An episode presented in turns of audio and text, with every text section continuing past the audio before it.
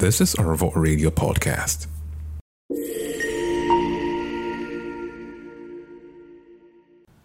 Hello, fam. So earlier today, um, I was listening to one of our politician campaign. Now it's a, it's a numb the way they campaign these days, and if you li- if you've been listening over and over again, there's one thing you're going to derive from their campaigns, most especially from the ruling party. Now, before we get on and spread this, let's say this right now the way it is. I think our politicians spend more time abusing each other more than they spend time telling us exactly how things are going to change.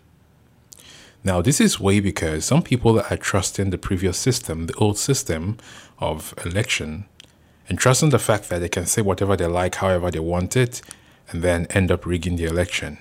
And so we're all left in this center of, well, uh, our votes are never going to count or it never did count, so there's no need going out there to risk your life. Now, with all this happening, it's more harmful to the young people. Like, I literally saw a lady today who will listen to the news at the same time when one of the uh, presidential aspirant uh, candidate was campaigning. Like, she had to plug an earpiece just so that she can shut her children away from listening to this man campaign. Now, that is so wrong, but I understand why. You can't be spending so much time abusing each other that you spend so much time telling the, telling the people what you're going to do for them and why they should vote for you.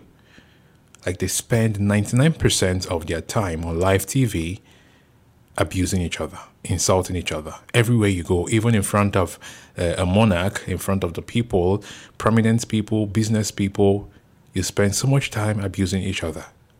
Now, I would say to everybody, previously, it was a normal thing for your dad to get back from work. He sits in the living room and then he gets to invite everybody to come and watch the news. So, whether you like it or not, you're going to sit there and listen to the news with him and then watch what's happening. He tells you, uh, come on, come so that you will, you will know what's happening in the world right now. And then you sit down. Now it's no longer convenient. Like you cannot bring your kid or a young chap to come and sit down and watch how a presidential candidate is abusing the other person. That's like teaching your children how to start abusing each other and if leadership is all about insults and abuses. So this is like you now wanting to protect your word, and you should take this quite seriously. Okay, if you're going to listen to Nigerian politician campaign and all of that, make sure you keep it away from your children. As a matter of fact, when radio replays are coming up during the news and they want to um, give short clip on what happened, if you realize that it's a Nigerian politician, that a, his tape is about to be played in public, just ensure that you don't have a kid or a young chap who is going to be there to listen to those insults and abuses. Now, for the young people who are grown up enough and above 18, they can actually absorb these words. It's bad thing already, because we are now beginning to see leadership as something else. Like we no longer understand leadership as commitment and service. So we understand leadership as what it is: pride, ego, and all of that, all of that shit put together. It's a problem in the society is a problem going on right now. And maybe we can have more words and understanding to trash it out because the people who are meant to say things about it are not saying anything. As a matter of fact, they are actually backing and supporting these people who insult and abuse each other. The same thing that kids would do, and you will spank them and tell them, hey, stop it. That's not what you should do. That's what our politicians are doing. And they're so grown and they're old at the same time. When we had this argument sometime earlier, um, someone said that our people are learning from the West. Okay, they're learning from the West, they're learning from Europe how they campaign. And then I said, no, that's not true. Like, despite the fact that these people have a word battle, okay, they challenge each other, their, their campaign also is not that good for the young people with young minds and people who are still learning to understand what leadership is about. Their campaigns aren't good enough. But let's say that it's actually the standard. At least they get to point out problems. In short, they, they bring out issue based campaign. Issue based campaign. They discuss real issues and they profile solutions. And that's how that's how these people make their decisions. So if uh, man A says that this is the problem and this is how he's going to solve it, and man B says, well, the same problem, but this is how I'm going to solve it, people will vote for them based on the solution they've actually suggested on a, you know that's that's how it works that's how it works for them And then someone would say that um, we practice the same thing over here, and I think that's not true. Because all we do is point out the problem. We know the problem actually, and over the years, the same campaign, the same campaign, and the same campaign. So you campaign the first time for the first four years, and you eventually get in there, and then you come up to say, well, um, they should give you more time just so that you can see if um, this problem is solvable it wasn't solvable at first. So you're going to solve it during your second term, and that's going to pass.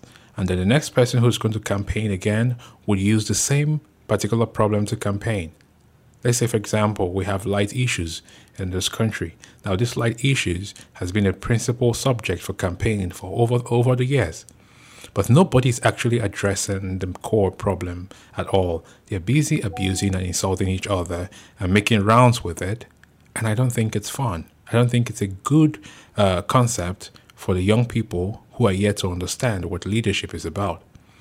So, if you have a young chap, an adolescent that is yet to really uh, understand words like he should be, please try not to expose them to the campaign of our Nigerian politicians. Don't expose them to programs that are featuring our politicians' campaign because you're not sure who's going to speak next.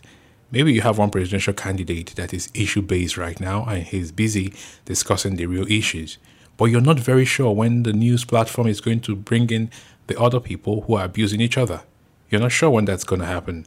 And so, to protect yourself and protect that kid and protect that young chap and protect their mind, you need to understand that our campaigns are rated 18. Okay, you need to understand that, that our campaigns in this country are rated 18. They're barely issue based campaigns, right? They're just word battles, insults, and abuses.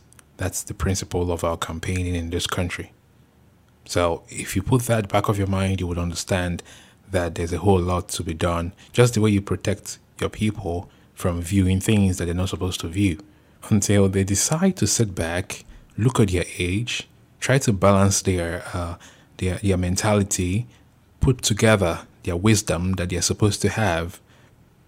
Until that happens, try to protect the people you know and the people you love from accessing any content that has to do with them. Until it's an issue based campaign, don't expose that young chap around you to what they have to say. Stay tuned. This is the Radio Apprentice. You're listening to our Radio Life podcast. I'll be right back.